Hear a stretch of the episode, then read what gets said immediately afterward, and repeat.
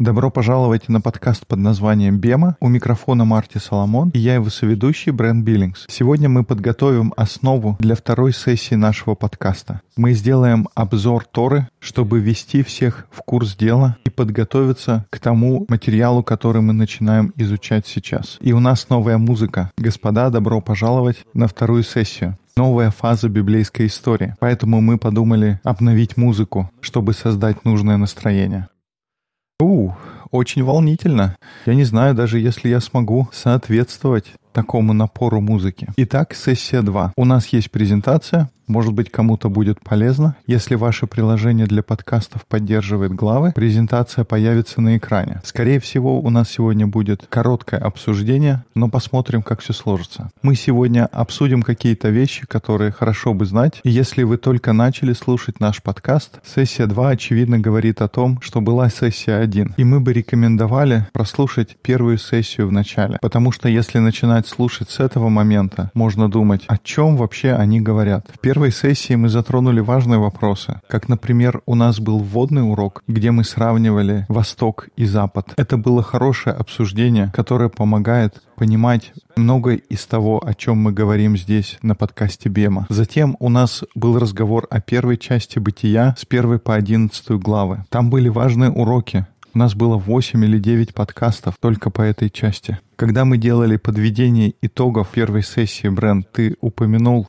что если мы не начнем с правильного основания, мы упустим очень важную часть. Очень рекомендуем вернуться к первой сессии. Она называлась Тора, а сейчас вы слушаете вторую сессию подкаста под названием Бема. В ней мы говорим о пророках и писаниях. Что ж, Марти, в конце первой сессии ты обещал, что ты расскажешь о том, что ты делал этим летом. Что ж, я являюсь президентом Impact Campus Ministries. Это большая часть моей работы. При этом я миссионер, который должен сам обеспечивать свое содержание. И это практически любой из служителей, который работает в нашей организации. Есть другие организации, которые занимаются служениями в университетских городках. И, может, вы знаете, что люди, которые там работают, или, по крайней мере, большинство сотрудников, они как раз такие миссионеры, которые сами обеспечивают себе проживание. Мне нужно собрать средства на зарплату, на страховки. Мне нужны средства для того, чтобы компенсировать мои затраты, когда я работаю со студентами, потому что часто приходится приглашать на ланчи, общаться, или когда есть какие-то нужды для того, чтобы выпускать подкаст, или когда мы собираемся на дискуссионные группы, или когда приходят мои ученики, и мы идем на завтрак. Для этого есть как раз такой специальный бюджет. Кроме того, из-за того, что я президент, мне нужен отдельный бюджет для путешествий. Он позволяет мне путешествовать один-два раза в месяц для того, чтобы выполнять свою работу. И отчасти причина, почему я делюсь, это то, что если вы слушаете этот подкаст, может быть, вы знакомы с нашим служением, или может быть то, что мы говорим на этом подкасте, на вас повлияло, и, может быть, вы подумали, что хотелось бы помочь, в том числе и финансово. И мы всегда ищем, всегда ищем людей, которые готовы стать такими финансовыми партнерами, людей, которые будут давать какой-то ежемесячный вклад. И мы всегда благодарны за людей, которые могут помочь нам таким образом. Поэтому я бы попросил, если этот подкаст что-то значит для вас, и если вы хотели бы внести посильный вклад, не бойтесь связаться, можно спросить меня или есть информация на нашем веб-сайте. У нас там есть раздел на сайте bemadiscipleship.com, который описывает, каким способом можно поддержать. В описании эпизода будет ссылка. В вашем приложении для подкаста нужно промотать вниз и перейти по ссылке, если вам это интересно. Вот о чем хотел сказать. И это всегда для нас очень важно, когда люди хотят становиться такими партнерами. Так что спасибо. Спасибо за ваш вклад. Да даже взять эти микрофоны. Это не то чтобы дешевое оборудование. Точно, когда я говорю с людьми, все отмечают качество звука. И это все благодаря микрофонам. Точно. И наша цель была с самого начала позаботиться о качестве. И большое спасибо тебе, Бренд. Ты помогаешь мне со всеми этими техническими вопросами. Спасибо. Это большая радость быть частью этого. И я надеюсь, что подкаст всегда будет оставаться бесплатным. Это моя надежда. И я не знаю будущего, не знаю, что может измениться, но моя надежда, то, что я всегда могу собрать себе на пропитание, на свою жизнь. И у меня всегда есть чувство, что тот материал, о котором мы говорим на подкасте, он должен быть бесплатный. Даже есть такой момент в Талмуде, там говорится, что обучение Торе, обучение Слову Божьему всегда должно быть бесплатное. У меня нет никакого желания, чтобы вы чувствовали, что вам нужно за это заплатить. Но если в вашей щедрости вы хотели бы помочь, это будет просто замечательно. И тем не менее, Значит, мы начинаем вторую сессию, и у нас будет часть библейского повествования, которую мы называли историей. И после всех исторических повествований мы перейдем к пророкам. Мы поговорим о книгах мудрости, но наш следующий шаг по плану — это историческое повествование, и мы начнем с книги Иисуса Новина. Наш следующий подкаст планируется к публикации 1 июня. Если вы слушаете его в реальном времени, это 1 июня 2017 года. Но перед тем, как начинать новую тему, я думаю, это всегда хорошо оглянуться назад и обобщить, через что мы прошли. И да, может быть, вы слушали подведение итогов первой сессии не так давно, но я бы хотел вдохновить вас попытаться взять в себя такого рода обзор, потому что одна из тем, о которых мы говорим в нашей организации Impact, это уметь сформулировать послание. То есть, что мы должны быть в состоянии передать всю историю, как ее написал Бог, как одно связанное повествование. И, к сожалению, многие из нас не имеют такого понимания священных писаний. Мы воспринимаем Писание как сборник различных книг, историй, которые в итоге сложились в мою Библию. Но я хотел бы, чтобы те, кто слушают меня, слушают этот подкаст, могли бы просто сесть с кем-то за обедом и сказать, что я верю, что Бог рассказывает историю. Если говорить об этой истории, как бы вы ее описали? И я бы хотел, чтобы у меня достаточно был общий взгляд на все писания, чтобы я мог рассказать от самого начала до сегодняшнего дня, чтобы это все было краткое и цельное повествование. И тогда мы могли бы рассказать, что Бог делает в начале, и как Он выбирает себе партнера, как он затем берет этого партнера и помещает его на перекресток всех земных дорог. И он просит его благословить все народы и какая в связи с этим была борьба и так далее, и так далее. Я надеюсь, чтобы мы могли говорить о Библии таким образом. Поэтому я не считаю, что это простая трата времени, или я, как несносный учитель, говорю одно и то же все время. Я верю, что такое глубинное понимание истории — это огромное благословление для окружающих нас людей, особенно когда мы пытаемся говорить с ними, учить их и стараемся быть царством священников в нашем мире. Например, если посмотреть, что делают евреи, они каждый год проходят через всю Тору. У них есть так называемое чтение Параша. И затем всю остальную часть Ветхого Завета они проходят каждые три года. Значит, это не так-то и плохо проходить через одну и то же учение снова и снова. Мы же ведь люди, мы просто можем забывать. Особенно как западные люди, мы иногда становимся зависимыми от развлечений. Поэтому если что-то нас не развлекает, что-то не цепляет, если на это не наложена музыка, нам сложно видеть ценность в этом. А такой обзор, он очень ценен, потому что ты его усваиваешь. Ты берешь этот материал в себя для того, чтобы Бог мог что-то сделать и как-то использовать его. И он каким-то образом сослужит службу. Но это требует дисциплины. Это требует настойчивого стремления к тому, чтобы создавать такое пространство. Итак, краткий обзор того, о чем мы говорили. Мы начали с книги «Бытия». Мы сказали, что у нас есть предисловие. «Бытие» с 1 по 11 главы, они составляют это предисловие. Это то место, где Бог начинает историю. Там мы видим большие идеи. Кто такой Бог? Кто такие люди? И что это за мир такой? И как все они взаимодействуют друг с другом? Мы поняли, что творение — это хорошо, что Бог думает о нем, что оно хорошее, что Он за это творение и не против него, что Он создал все для того, чтобы творение могло творить само. Он не удерживает это творение. И потом Он приглашает человечество доверять. Он хочет, чтобы творение доверяло, что все, что им нужно, у них уже есть, и что Он поддерживает их. И, конечно, мы видим множество историй, где человечество не доверяет, и это ведет к трагедии. И к моменту, когда мы уже готовы полностью потерять надежду, мы оказываемся во введении. Введении, которое находится в главах с 12 по 50, и мы встречаемся там с семьей Бога. Это такие люди, как Авраам, как Исаак, как Яков, как Иосиф, те, кого мы называем патриархами. Мы видим семью, которые невероятно неблагополучны. Они совершают всевозможные ошибки, но они доверяют истории. Они не верят, что их ошибки — это то, что их определяет. Они продолжают и продолжают возвращаться.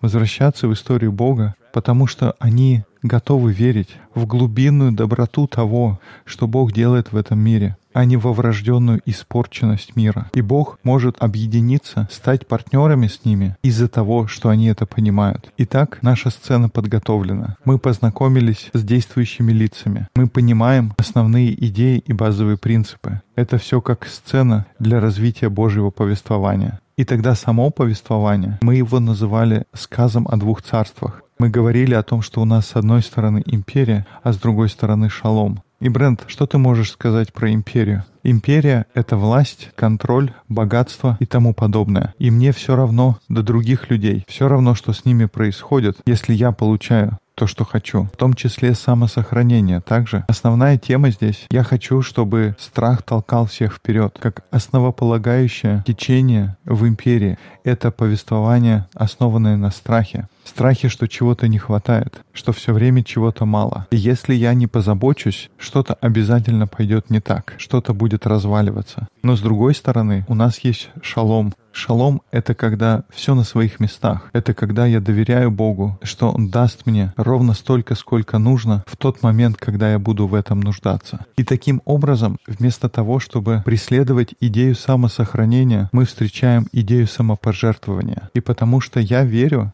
то, что всего хватит. Я не буду думать о принуждении, а я буду думать о приглашении, потому что я не стремлюсь сеять страх, я хочу давать надежду. Я склоняюсь к тому повествованию, которое освобождает меня, чтобы положить свою жизнь за других людей. И это то, о чем вся Библия будет говорить. Божье повествование — это будет непрерывный сказ о двух царствах которые постоянно находятся в конфликте. Империя и шалом. И все это повествование начинается в исходе. И Божье повествование, такая драма, начинается с того, что Бог спасает своих людей из Египта, и мы читаем об истории Пасхи. Он проводит их через море, ведет их к горе Синай, где случается большая свадебная церемония, и они заключают брак. Мы видим, как Бог говорит, «Если вы выйдете замуж за меня, если вы скажете «я согласна», на всей моей земле ты будешь для меня драгоценным сокровищем, царством священников, святым народом». Бог говорит, что вы будете для меня царством священников. И они говорят «я согласна», они становятся партнером в этом браке. И Бог говорит, хорошо, давайте построим скинию. И скиния, если продолжать картину брака, она будет номером для новобрачных. В ней Бог узнает свой народ. Если на скинию посмотреть с литературной точки зрения, мы могли бы сказать, что она является пересказом бытия первой главы истории создания. И функционально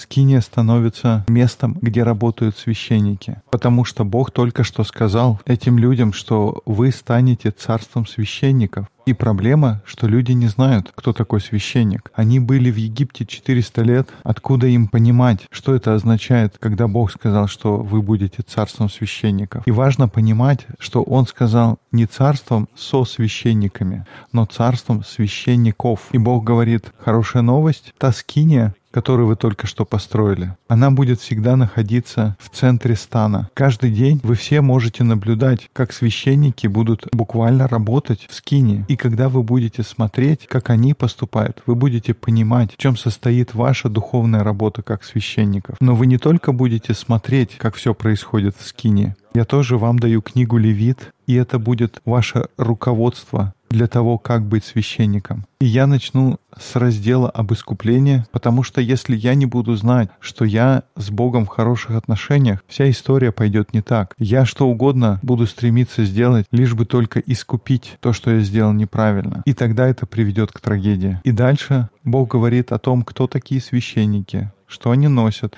на ком они могут жениться, как им нужно выполнять свое служение. А потом он говорит о том, что делать, когда они ошибутся или будут неправильно следовать правилам. И между этими двумя разделами. Есть правило о том, как ты должен жить, какую пищу есть, что не смешивать два вида семян на своем поле, не носить одежду, сшитую из каких-то волокон, и все остальные законы, потому что ты тоже должен быть священником. И тогда я понимаю свое призвание быть священником, которое вложено в описание того, как должны жить физические священники. Затем идет следующий раздел о том, как праздновать, потому что нам нужно помнить о том, что история, она хороша. Если я этого не помню, если я не возвращаюсь обратно к предисловию, к этой хорошей, благой вести предисловия, как бы мы сейчас сказали, к Евангелию. Если я не буду его помнить, если забываю, для меня вся история сведется только к послушанию и к тому, чтобы заслужить расположение Бога. Поэтому праздники напоминают мне о фундаментальных истинах этой истории. Я праздную Божью благость, я праздную Его любовь, Его ценности, то, что Он нас принимает. А потом Бог говорит, что то, что мы делаем, для этого есть причина. Есть причина, по которой нам нужно знать о священстве. Есть причина, по которой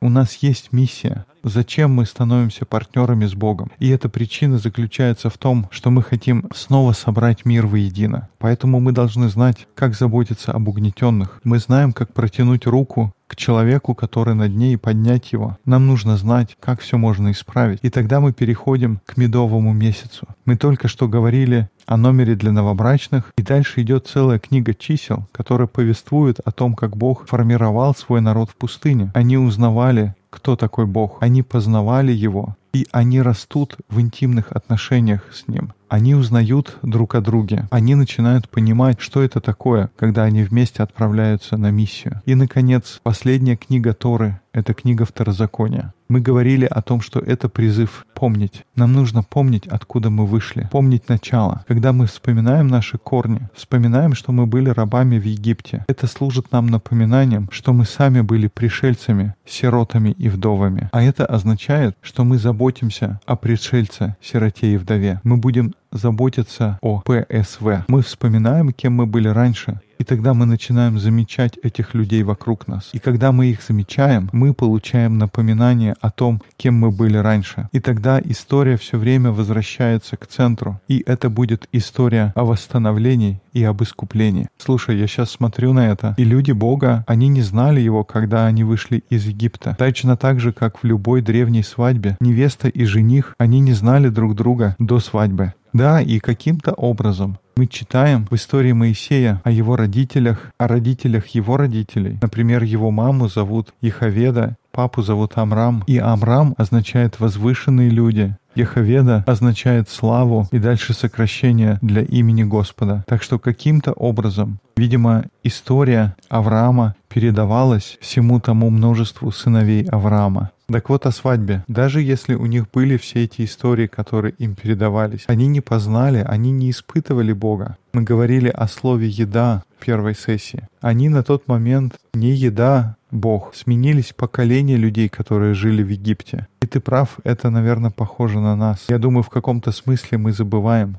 Мы в каком-то смысле теряем нить истории. И Бог берет как с чистого листа не знаю, если так можно сказать про людей. И Бог выводит их, и мы иногда можем быть слишком критичными, как глупые израильтяне. Ходят по пустыне и всегда жалуются. Но подумайте, через что они прошли. Подумайте, что они знают на тот момент. Так что это интересный разговор. На следующем слайде у нас такое сжатое обобщение. Когда мы подводили итоги первой сессии, мы говорили, что на Тору можно посмотреть как на партнерство. Бытие будет том местом, где Бог учит нас об основах этого партнерства и где мы встречаем те, кто, собственно, станут этими партнерами. Книга Исхода тогда становится тем местом, где Бог выбирает этого партнера, и партнер выбирает Бога, и они заключают соглашение. И происходит свадьба, объединение этих двух сторон. Затем в Левите Бог определяет правила для этого партнерства. В числах написано, как Бог формирует своего партнера в пустыне. Он ведет его в пустыню и формирует, лепит из них людей, какими он хочет, чтобы они были. И затем Бог просит своего партнера помнить, где он был, помнить, откуда он вышел, помнить начало, и помнить, как все развивалось. Просто помни обо всем об этом, когда ты будешь идти вперед. И это то место, где мы продолжаем во второй сессии. Бог нашел себе партнера. Он выкупил этого партнера. Рассказал ему, как это партнерство будет выглядеть. Он его сформировал, и он сказал партнеру помнить, потому что мы уже готовы войти в землю обетованную. Потому что теперь, будучи партнерами, мы оказываемся в обетованной земле. Вот где мы, когда мы переходим ко второй сессии. Через пару недель мы продолжим в книге Иисуса Новина. Ну а пока не бойтесь связаться с нами. У нас есть страничка на Фейсбуке. Посмотрите, что у нас на Твиттере. Особенно Марти. Его можно найти как Марти Соломон. Меня можно найти на Твиттер, как я IBCB. У нас здесь очных дискуссионных групп сейчас не будет. Надеюсь, что вы все еще встречаетесь. Больше информации о подкасте есть на сайте bemadiscipleship.com. Спасибо, что слушали это начало второй сессии. До скорых встреч в эфире.